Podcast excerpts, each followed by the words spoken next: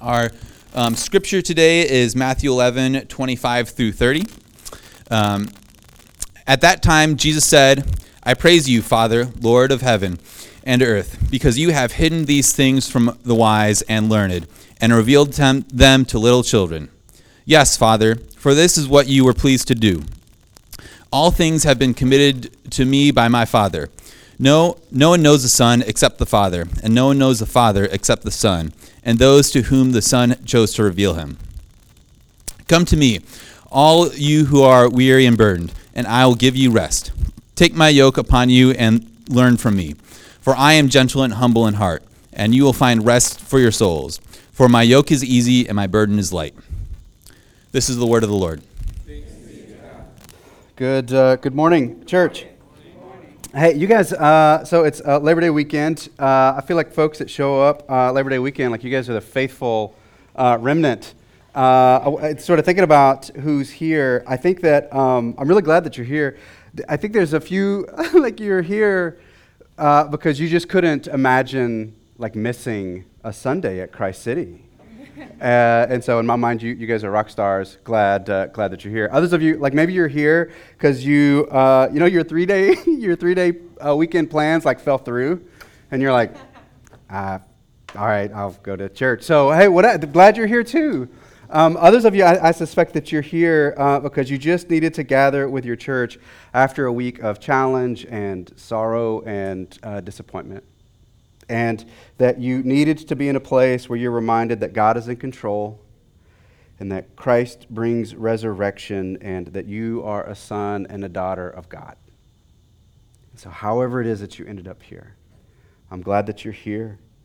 or why ever you arrived here this morning, what I want you to know and what I want you to experience is the care and the love of Christ that is available to us.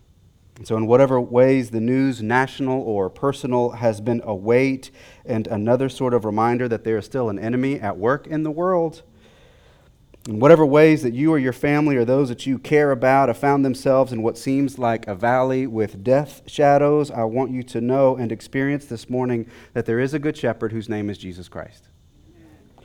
And so we've sung this morning proclamations of the greatness of God and the satisfaction that He alone is able to provide. We've prayed and professed this morning, asking God to provide all that we need and have received from His Word the reassurances that He is with us always. And Lisa and I, uh, we're team preaching today, we will open the Scriptures hearing from the words of our Savior Himself. And at the end of our time together, we're going to come to the communion table, remembering the body and blood of Christ and the truth that at that table that all who follow Jesus are welcome there. So, however it is that you've arrived here, you're here because God wants you to know that He loves you and He is extending life to you. And so, and so whatever your other plans were for the weekend that fell through, I'm sorry, not sorry. I'm really honored to be uh, with you uh, this morning. So. Um, tomorrow is Labor Day. Uh, this is like, I guess this is the last weekend you get to wear white shoes. I'm not sure exactly what all the rules are related to Labor Day. Um, it's the last weekend of the summer season, and it helps us sort of close out one season and move into the fall. Uh, just by way of just public service announcement, I, maybe this was just for my own uh, edification, I uh, did some digging as to the history of Labor Day and what its purpose was. Apparently, it uh, began as a celebration of the labor movement in the late 1800s. Uh, it was a day that was set aside the first Monday in September to honor the American worker. Oregon, anybody here from Oregon? Like, there you go.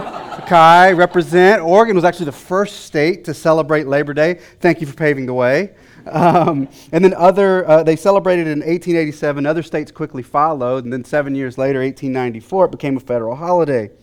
And there's a lot of articles that sort of swirl around this time of year or around Labor Day about uh, uh, Americans' work habits and um, the American worker. Earlier this year, Time Magazine came out with an article about the productivity of Americans, uh, about the American workers and the number of hours that Americans work. Uh, turns out Americans are the top five in the world in productivity, so great. Um, we are also in the top five in the world of number of hours worked. Um, Uh, and according to some studies, uh, we work more than anyone in the industrialized world, so more than the French or the English, and apparently recently more than the Japanese. Um, American workers, we take less vacation, we work longer hours, and we're retiring later as well. Um, and while that doesn't always, while more hours work doesn't always mean more productivity, apparently Luxembourg is the most productive country in the world, and they only work 29 hours, which is a stat I completely do not understand.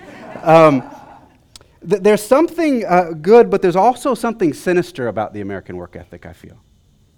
Um, uh, while work is actually something that God establishes as good, for there was work in the garden, in the Garden of Eden, God commands Adam and Eve to name the animals and creation. I guess that's sort of like a like this ancient form of data entry. Hey, we've got these things. Can you like classify them for me?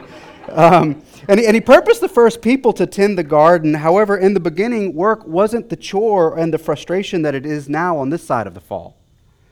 Yet there uh, remains ways that our work points to the creative nature of God and uh, the creative work uh, of the Creator. It also points to the redemptive work that God is doing through humanity. And there's a connection between our work and God's ongoing work in the world, even if it's hard at times for us to see that connection. And yet, for so many of us, work can become idols in our lives. Something um, that is intended to be good and God honoring can also be withering and soul crushing. Or it can be identity forming and worth giving in distorted ways that God didn't intend. Because in God's kingdom, work is meant to be God honoring and dignity giving. And our worth is to be located in our relationship with Jesus. Let me say that again. Our worth is to be located in our relationship to Jesus, not in our productivity or in our esteemed careers. Tomorrow we have a federal holiday honoring work and workers. But what most of us will spend the day doing is something other than work. We're going to spend the day resting, hopefully. And so this morning, what Lisa and I, uh, what we want to team preach on, it isn't work, but actually rest. Because rest, like work, was crafted by God and is actually an antidote to the work idol making that is such a temptation for us. In Matthew 11, Jesus, the passage that Paul read, Jesus gives an invitation. It's an invitation to actually rest. To understand the drama of Jesus' statements in chapter 11, it's good to sort of look forward a bit into Matthew chapter 12. And Matthew 12, twice, Jesus is challenged by the religious leaders of the day about whether or not Jesus is resting, whether or not he's Sabbath keeping, the Jewish holy day that was originally set aside for rest and reflection. However, the religious leaders they have twisted uh, uh, they've twisted the Sabbath and rest into a collection of rules to follow and made what was meant to be a day of rest and renewal and made it about man's ability to follow rules rather than about God's generosity.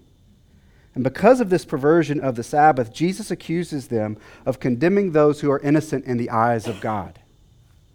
And so, on the one hand, you have those who are standing in resistance to Jesus, saying essentially, after you work hard as unto the Lord, you ought to come to the end of your week, and what you will find there is more work, more rules, and more self centered sacrifice. And you contrast that with what Jesus says just prior to that, where he says in Matthew 11, Come to me, all who are weary and burdened, and I'll give you rest.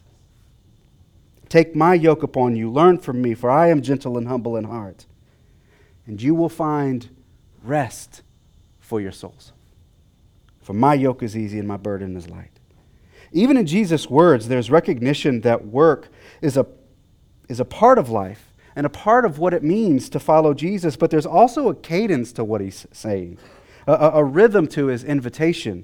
Come to me, find rest. Work with me, you'll find rest. Take my yoke. My burdens are light. There's a, there's a back and forth, there's, there's, a, there's a beat to it, there's a melody to it that anchors on Christ. And I fear that our work productivity grind that our work lives have become, or they're actually missing this beat and this rhythm to the detriment of our souls. Jude Tiersma Watson, she's no relation to me, by the way, just going to quote her. He's a seminary professor. Well, maybe we're related. I don't know. Uh, never met her. Um, author, and she's an urban minister in Southern California. In an article that she writes a few years back, she notes that humanity and the planet really was uh, created for rhythms. That were created to, to, to follow a beat, a pulse, a cadence, and that rhythm also includes rest. God created the world in six days, and then God rested. The ocean tides rise and fall, the leaves fall in autumn, and then are reborn in spring. But she would go on to write Modern life gives few reminders of the life rhythms we were meant to keep. We used to go to sleep and get up with the sun. Lives used to follow the agricultural seasons, seasons of planting and harvesting, and seasons when the ground would lay, would lay fallow and empty so the soil itself could rest. And now we live in a 24 7 world, constantly at work and continuously plugged in, and still we're expected to be just as fruitful year in and year out. It's as though that we have a form of arrhythmia. Arrhythmia is most associated with an abnormal heartbeat.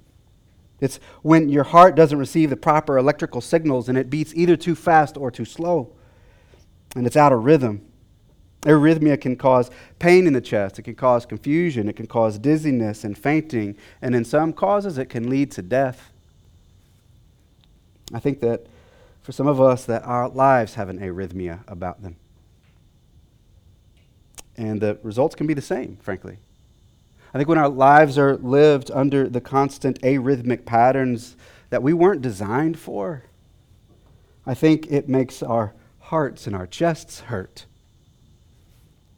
I think it clouds our minds. And in the worst case, it can lead to a slow death. Our lives were meant to have rhythm, and that's what Jesus is offering us a life with Him that carries the cadence of grace in it. Um, uh, some of you have been to my house. I have an old house, um, and we have uh, window units uh, for our AC. I love window units. I, every house Lisa and I have ever lived in, it's got some window units. I, I, I, know that central heat and AC is a thing, and it's really good. But man, I don't know. There's just something for me. I love, especially like when I go to sleep in the summer. I just love the purr of a window unit and get like I want it to be like 40 degrees. It's 100 outside, but I want it 40 degrees. I want to be freezing. I just want to be sort of you know, like nurtured to sleep. Anybody know? You're like, what are you talking about? Get yourself central AC, Watson. Um, the thing about our window units, especially for those in our small group, the one in our living room is loud. Like we're, like people are just pouring out their hearts, and we're like, what? I, I, I kind of the thing, the, it's like blowing us. Um, it's, it's just it's noisy and this, the thing is the same hum that rocks you to sleep it can also annoy you especially when you're trying to talk to somebody because it's just this loud whir constantly. There's actually another sound in our house that uh, if, if ever you've come over you, you hear um, uh, it's Latin music, mostly Afro Cuban music. Lisa's family is originally from Cuba. And um, often, whenever we're doing chores, or like when the kids come home or we got a task, we'll just sort of put on um, Q- the Cuban station on Pandora and we'll just, I mean, we can't help but like dance. Immediately, Annalise will run up to me and she's like, Dad, dance with me. You just, you know, the horns and the drums and the cadence of the singers. I mean, it's just, it's just kind of intoxicating. It helps us get our chores done faster. Um, because I think that there's something in all of us that longs for a rhythm, that, that longs for a, for a beat. The thing that I worry is that so many of us are living like the rhythm, rhythmless hum of the air conditioner rather than the soulful sounds of Juan de Marcos Gonzalez. I think we're built for that. The thing is that Jesus doesn't want uh, to invite us into a life that is better sorted with just healthier rhythms. It's not just that. It's not just about some best practices of work life balance either that's offered in Matthew 11. The invitation that Christ has for us and for our lives is far more than that. Matthew 11 doesn't simply have Jesus saying, Come to me, all who are weary, and I'll give you balance. Or come to me and I'll give you a rhythm. Or come to me and I'll give you less work. No, he says, Come to me and I'll give you rest. There is a yoke, but mine is light. Learn from me, and you'll find rest for your souls. In Christ, we find rest, and not rest like a nap. Although, but I love naps. It's a different kind of rest because I think that we all know that we could sleep 10 hours and wake up tired, that we can come back from a vacation exhausted. What Jesus is offering is a rest, a space, and a way of living that affords us an opportunity to refocus on God and to renew our lives. And that's part and parcel to the abundant life that Jesus is offering each and every day and every moment of every day. Because it's not just about rhythm, but it's also about a rest, and in that rest, a rhythm too.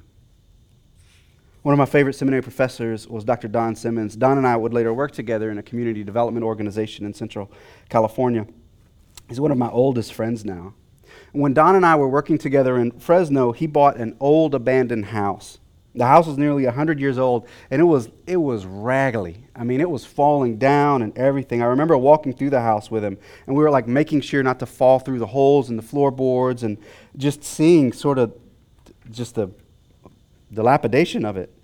And the house was in uh, downtown Fresno. It was in a beautifully, beautiful but economically hard hit neighborhood. And the house just captured his heart. And he bought the house and he spent nearly a year restoring it. And since then, he's won like historic preservation awards uh, in the state and other things. And his, um, where his house is located, right behind him, is a battered women's shelter on one side. There's an immigration attorney whose office is on the other. A community center for disadvantaged youth, disadvantaged youth is on the other side. And in many ways, Don's house is surrounded by chaos, and yet this restored property is a sign of hope to his neighbors many of whom often stop and spend a lot of time on his porch. Or some of his neighbors that will linger on the sidewalk outside when Don is inside playing the piano with the windows open and the sounds will just waft into the downtown air. Don's a musician, so he named the house Villa Fermata. I asked him about the name and he told me that Fermata, it's actually, it's a, it's musical notation. When uh, written, it's a, a uh, called the Cyclops eye, uh, but it's also called the bird's eye, which I find more affectionate than Cyclops. When it's written into the music, it means to pause or to rest for an unspecified amount of time. When J.S. Bach would place it in his concertos or chorales, it would mean take a breath and just stay there for as long as you want. As we give consideration to Jesus' invitation to come to Him, it isn't just an invitation to live into a healthier rhythm, but also to recognize that with that rhythm comes times to rest with Him, to allow His life in us to refresh us. And in a world like ours, and in a pace like ours, my sense is that Jesus wants to offer us a few more fermatas, a few more rests of unspecified length, so that you might know the rest that truly comes from the Lord, the one who truly renews. So, how do we do that? How do we take that time of rest? What is the guidance of the scripture for us? Um, in addition to the invitation of Jesus, come to me, all you who are weary and heavy laden, and I will give you rest. Uh, what I want to spend my portion talking about this morning is Sabbath. Um, I think it's it's one of those mechanisms that God gives us for resting and for the light living that Jesus talks about. It is that rhythm of rest amidst the rest of uh, the the other music that fills our lives. And the truth is that we're created as human beings, not human doings. I think we get that mixed up sometimes, don't we? Um, a couple years back, um, I read this book called Soul Keeping. And in the very beginning of the book, like I couldn't even really get past the, the introduction without just just being arrested um, with something that a story that the author was telling. And he was a pastor, friends with Dallas Willard, and he was kind of being mentored by Dallas Willard. And so he's like, All right, I just need to know what is the one thing that I can do the one thing I need to know that will help me most to be the best pastor I can be? And Dallas Willard responds ruthlessly eliminate hurry from your life. Man, I was like, came to like this grinding halt, like, ah, I don't know how to do that. How do I ruthlessly eliminate hurry from my life? I'm always in a hurry. I have three kids. I'm a pastor and a pastor's wife, and uh, I have a job in addition to that. so I've been wrestling with it for a while, and I'm glad that God hasn't let me go. Pete Scazzero says it this way You can't live at warp speed without warping your soul. I think he's right. So, Sabbath, um, well, what is it? Some of you may be new to that idea. Um, it's, it's, you know, it's traditionally, historically, in the Jewish tradition, is a 24 hour period of rest from the toil and work of the other days of the week. Um, all work, good, is good. Paid and unpaid is good. Um, but that work has to be held within the boundaries of the Sabbath. It's the rest that creates meaning and beauty and energy for the other parts of our lives. And so it is a break from work, but it's more than that. Author Wayne Muller says it like this Sabbath is more than the absence of work. It's not just a day off when we catch up on television or errands. It's the presence of something that arises when we consecrate a period of time to listen to what is more deeply beautiful nourishing, or true. It is time consecrated with our attention, our mindfulness, honoring those quiet forces of grace or spirit that sustain and heal us. For Jews, this, the Sabbath is the culmination of the week. It's the day that gives purpose to all of the rest of the days. And admittedly, as I've thought about Sabbath and have practiced sort of Sabbath, um, I've often, and honestly, prided myself, perhaps a little, on the fact that I don't check email on Sunday or oh, most of the time over the weekend. I don't get on my work email. Um, so I'm like, oh, I'm doing really good. I'm practicing the Sabbath. And then I prepare for this sermon. um, it's a pretty far cry, isn't it, from having the perspective that it's the day that gives purpose to all the rest of our days. Rabbi Abraham Heschel says the Sabbath as a day of rest, as a, as a day of abstaining from toil, is not for the purpose of recovering from one's lost strength and, be, and becoming fit for the forthcoming labor. The Sabbath is a day for the sake of life. It's a day for the sake of life. So it, it began in the garden, right? In creation, God created the world in six days, and on the seventh day, he rested. He's, you know, he took Sabbath. Um, it was continued and formalized in Exodus when he said in the Ten Commandments, um, remember the Sabbath day to keep it holy. So he's saying, this is something I want you all to practice. Um, And he continues with Jesus. Jesus says, Matthew mentioned, talks about Sabbath. In fact, he's really challenged by the religious rulers about what it means to practice the Sabbath. So that is a little bit about what Sabbath is. Um, and now that we know that, I want to walk us through a few of the benefits of Sabbath, or like what are the effects of actually observing the Sabbath on our lives. Um, there are obviously spiritual benefits, there are emotional benefits, there are physical benefits. All you have to do is do a Google search um, on your Googler, and you'll come up with a myriad of articles on, on how good resting and Sabbath practice can be for you. But I want to focus on three benefits that transcend those categories. And the first is joy. Um, Isaiah 58 says, If you keep your feet from breaking the Sabbath and from doing as you please on my holy day, if you call the Sabbath a delight and the Lord's holy day is honorable, and if you honor it by not going your own way and not doing as you please or speaking idle words, then you will find joy in the Lord. So, um, God, I think, has been stirring this message in me for a while. He's been beckoning me to explore the topic of hurry with Him, to consider the rhythms and the practices and the pursuits of my heart.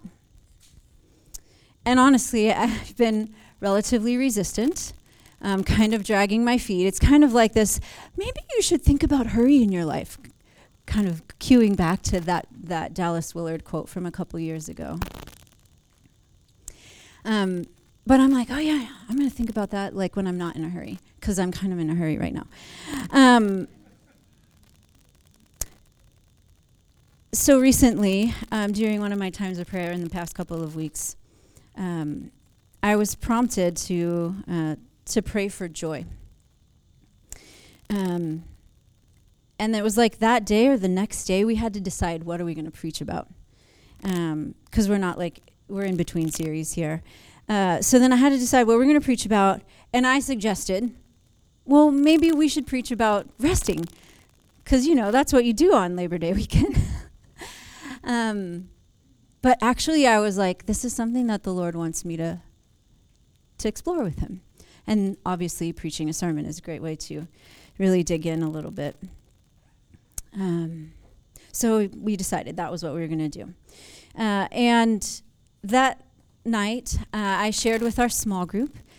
Um, in a little, like we have small group, but then we were kind of coupled up or grouped up in smaller groups to pray.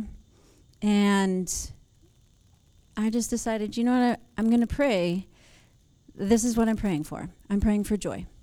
Um, and I'm praying for specifically deep and abiding and contagious joy. And I shared that with my little small group. Uh, and then the next week, which was this past week, I think, Matthew asked us, um, What are you praying for? In this is our opening, like, thing together. What are you praying for in this next season of your spiritual life? Now, good, draw it. Which I, everybody like it's like, oh no, I, don't know how to draw, um, which is true of me. Uh, so I wanted to bring this to you today because um, because here's what I didn't know. oh man, what I didn't know was that God might be inviting me to faithfully practice Sabbath and resting as a way to cultivate that joy. So here's my drawing. See that? It's very elementary. And for those in the back, this uh, over here. Sorry, people on the podcast, microphone scruffling. Um, it's water, and it's an arrow going down. That was the best I could do for deep. Um, yep, yep. Uh, the other one is a um, a vine, a grapevine. And it reminds me of like that verse that says, uh, You are the vine and I am the branches. Abide in me, right? And so that's abiding. And this one here in the bottom corner is one big smiley face with three little smiley faces.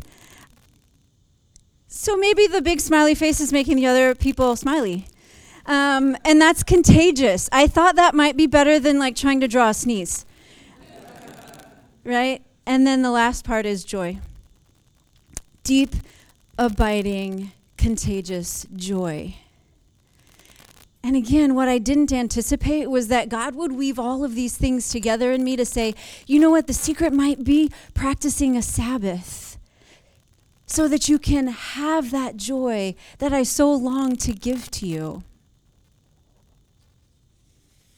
Because the truth of it is that, man, like, my life gets so full of worry and anxiety and rush and hurry.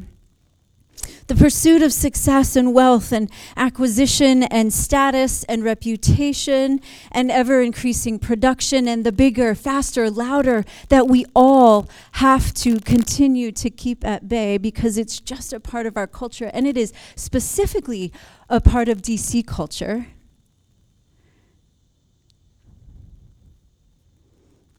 Can rob us of our joy. Because of our desire to succeed, to meet an ever expanding and un- unending expectations, we do not rest. Because we do not rest, we get swept away in the current of consumption and production.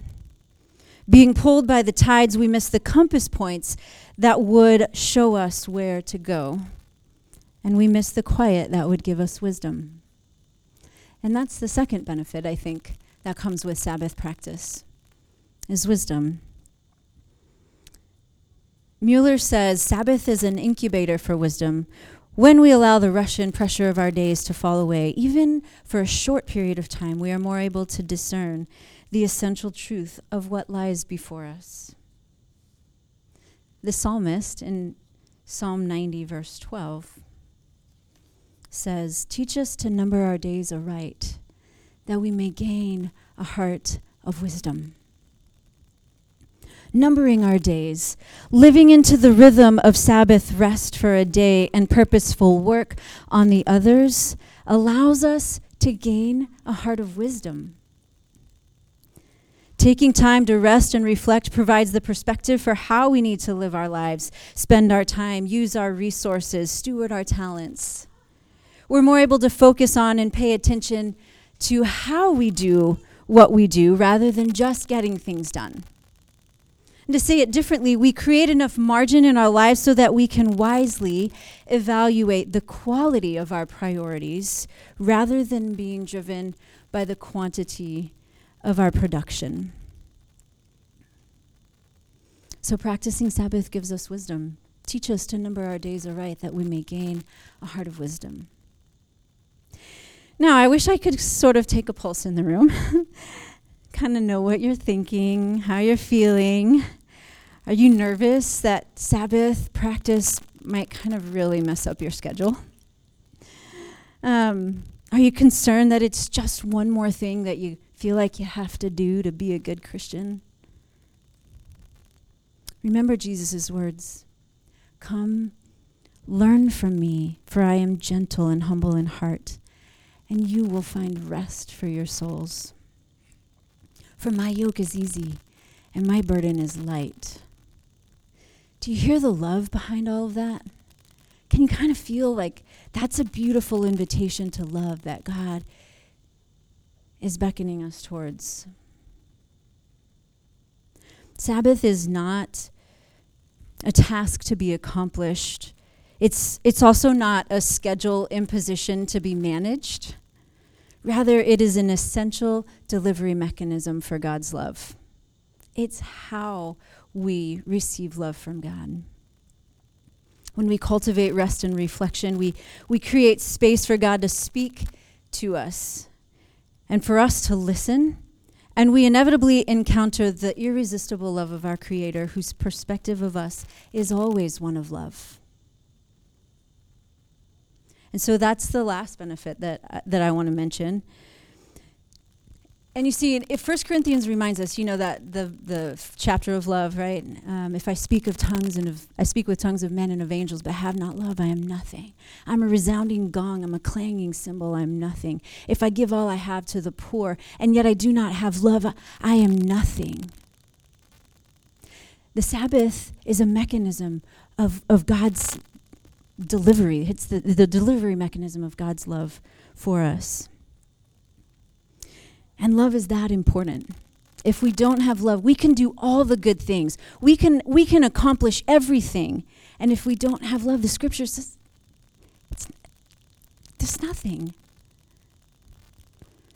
Love is that important and Sabbath is that important.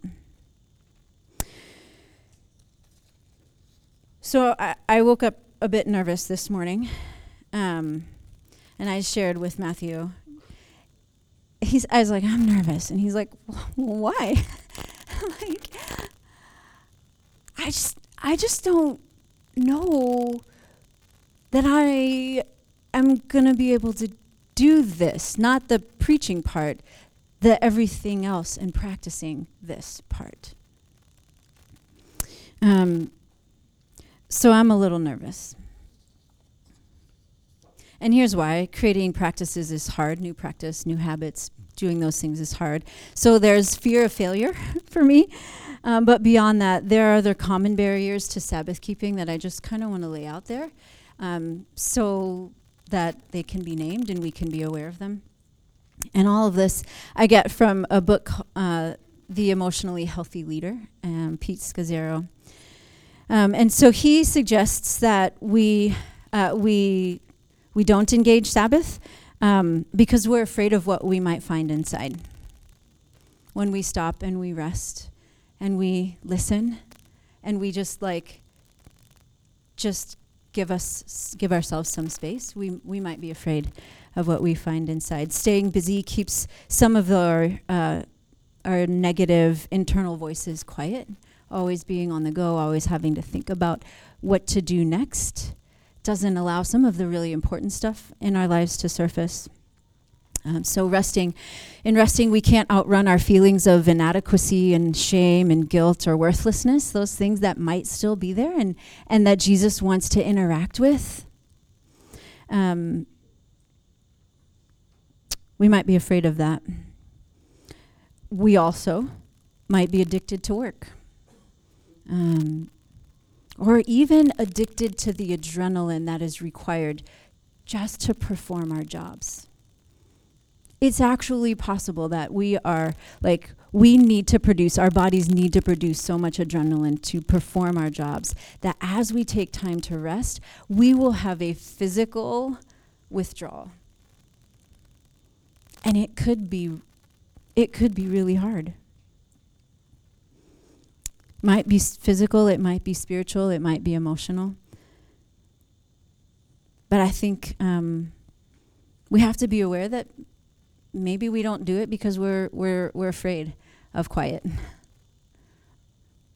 Um, another one is we may be afraid of becoming legalistic, right? Like Sabbath is in the scriptures it was really rigid and in matthew chapter 12 that, that matthew referenced it's like well if you practice the sabbath you might just like become so rigid that it's not a spiritual practice it's just a daily ritual um, and, and might become absent of god. And we don't want to become legalistic. The other thing is it, it it might surface like a distorted identity, and I think this is kind of um, related to what we've already said. What we've already said. Um, part of who we are is what we do, but it's not the deepest truth of who we are. And when we believe that the most important thing about us is what we do, we reduce ourselves to human doings, not human beings. When our identity is distorted in this way, ce- ceasing work becomes very daunting and very difficult. If you've ever lost your job, or if you've ever decided to quit and you've kind of had a lot of time on your hands, you know that this is hard. This is really, really hard because so much of our value, maybe I should just speak for myself, so much of my value and worth is tied up in what I do. And that is not who I am. It's a part of who I am and it is valuable. But the truth of who I am is who God has created me to be, not what God has created me to do. So we know what Sabbath is and we know why we uh, should do it. There are benefits, um, there are barriers. So, this is the how. how do we practice Sabbath? Um, earlier this week, I, I was walking home from the metro, and I just decided to like. There's a stop sign on my walk home. There's probably more than one, but I, I noticed one. And I was like, okay, it literally is a sign that says stop. So I thought, I'm just gonna stand here and watch how well people do in our society with stopping at signs that say stop. Now, I'm not pointing any fingers, and I might be guilty of it myself, but can I just say, not that many? I mean, slow down, make sure there aren't other cars coming. The one person that came to a full and complete stop, I was like, yay, you did it! And then I turned around and looked and was like, of course, there were other cars at the intersection. You can't just keep rolling. But I thought it was informative. It's a sign that says stop. This is what the Lord is saying to us, is inviting us towards. It's like Sabbath is like the stop sign, right? And yet, and yet we're just like really pulled into just kind of like, hey, am I not going to get like totally smashed going through? Okay, I'm going to go. So, practices for Sabbath keeping the first is stop.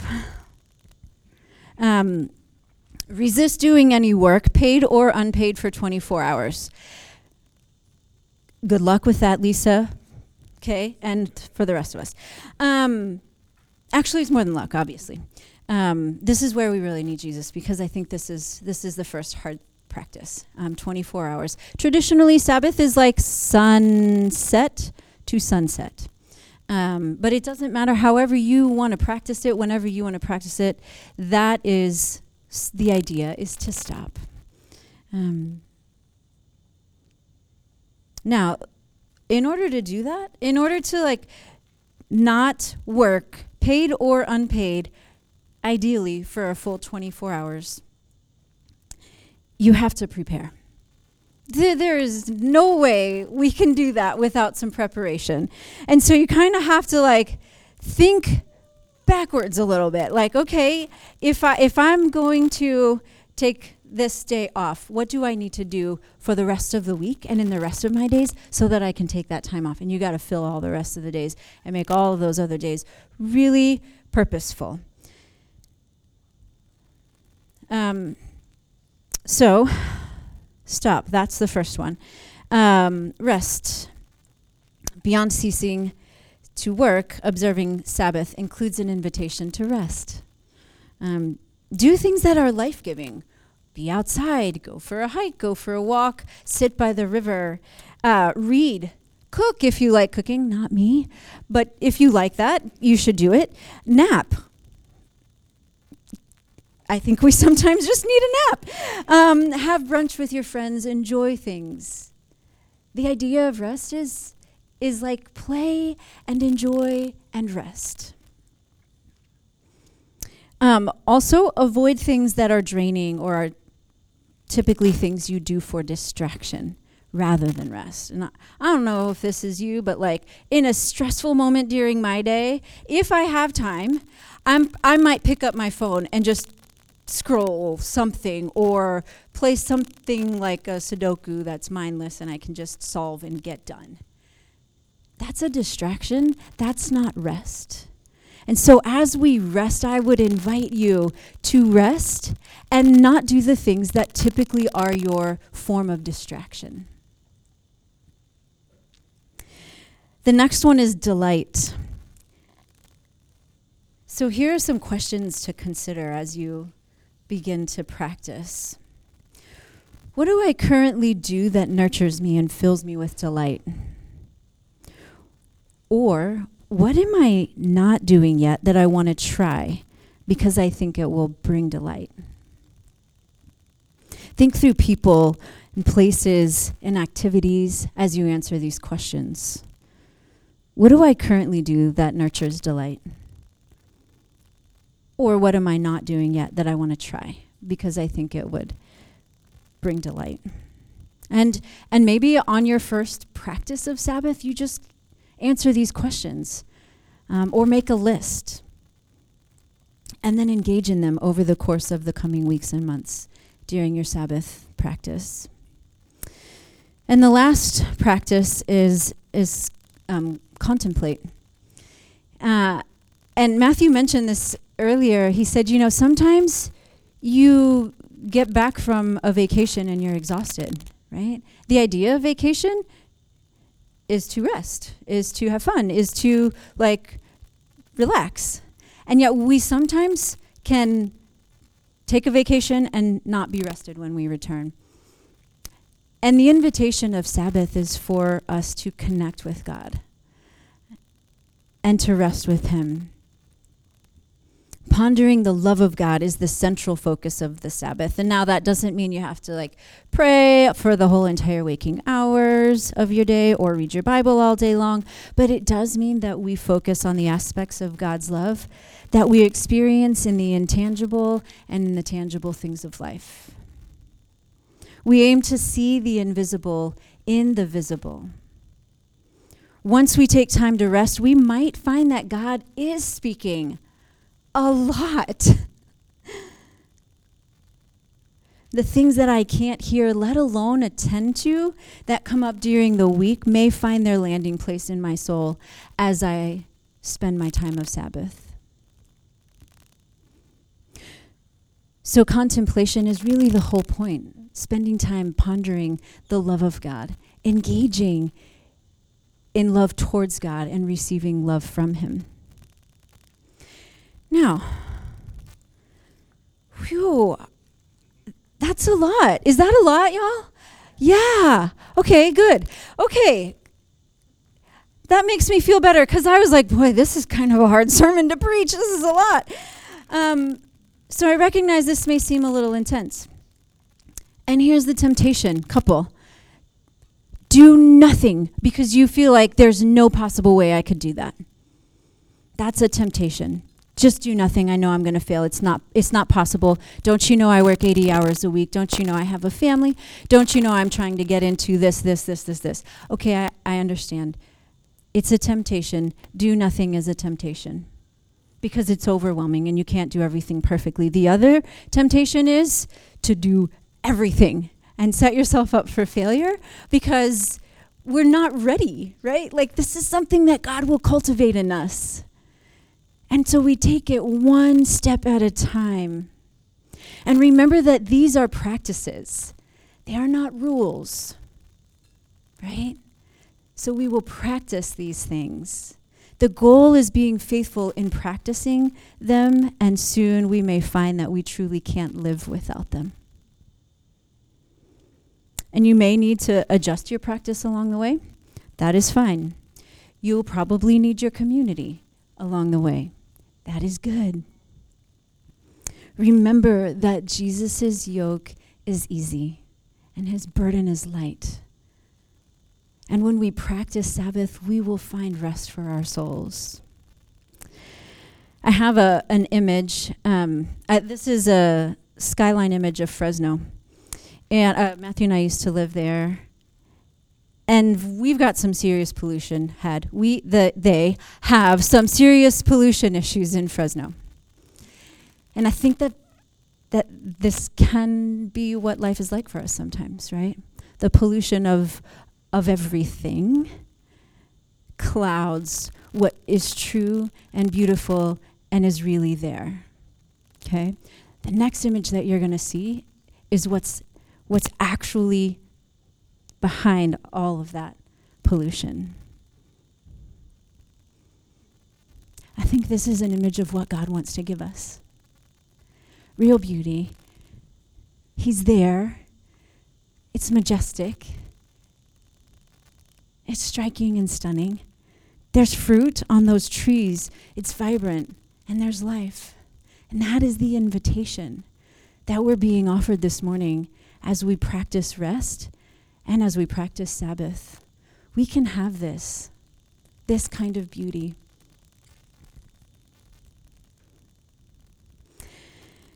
I'm going to close with a word of prayer. Um, I found this prayer as I was researching, and I don't know who wrote it, um, but I want to pray it for us as we bring our time to a close.